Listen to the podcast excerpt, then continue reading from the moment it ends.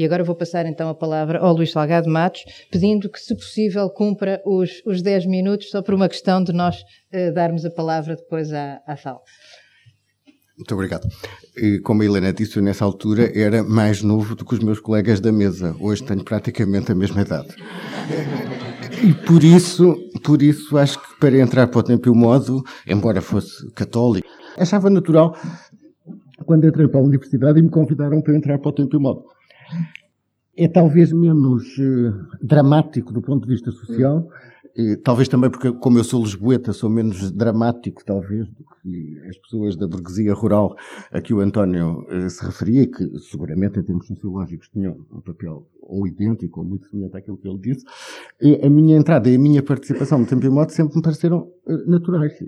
Era a luva feita para a minha mão. Sou, portanto, um pouco um herdeiro e não um fundador. Herdeiro contentíssimo daquilo que pessoas que estão ao meu lado fizeram o Tempo e Modo. Acho que o Tempo e Modo, para mim, pessoalmente, um papel excelente, e acho que, em relação à sociedade portuguesa, foi, na altura, muito interessante. Eu talvez sublinhasse um aspecto a que nenhum dos meus colegas se referiu, que era um certo tipo de humor que no Tempo e Modo se cultivava, e que depois disso talvez tenha generalizado, e que na altura era completamente inexistente na imprensa portuguesa.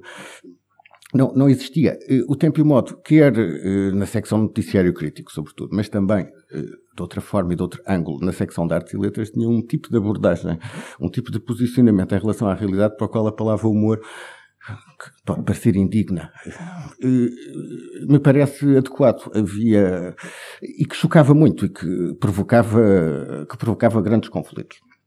E quando digo isso, preparo-me para concluir, porque aquilo que aqui me trouxe foi mais ver o que é que as outras pessoas diziam, sobretudo as pessoas que estariam na assistência.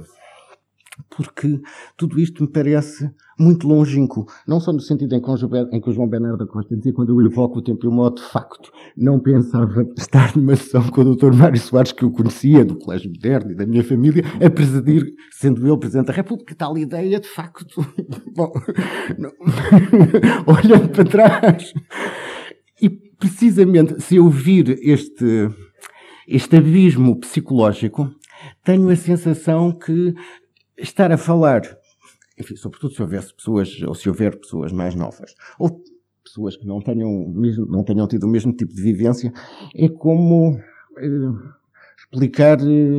supor que explicar as regras do futebol é a mesma coisa do que explicar um jogo, do que ver um jogo de futebol, ou que, de outro ângulo, que se pode ouvir o Fidelio do Beethoven depois do Navio Fantasma, da mesma maneira que as pessoas tinham ouvido o Fidelio antes de haver o Navio Fantasma. Não é possível, eu nunca poderei ouvir o Fidelio antes de ter havido o Navio Fantasma.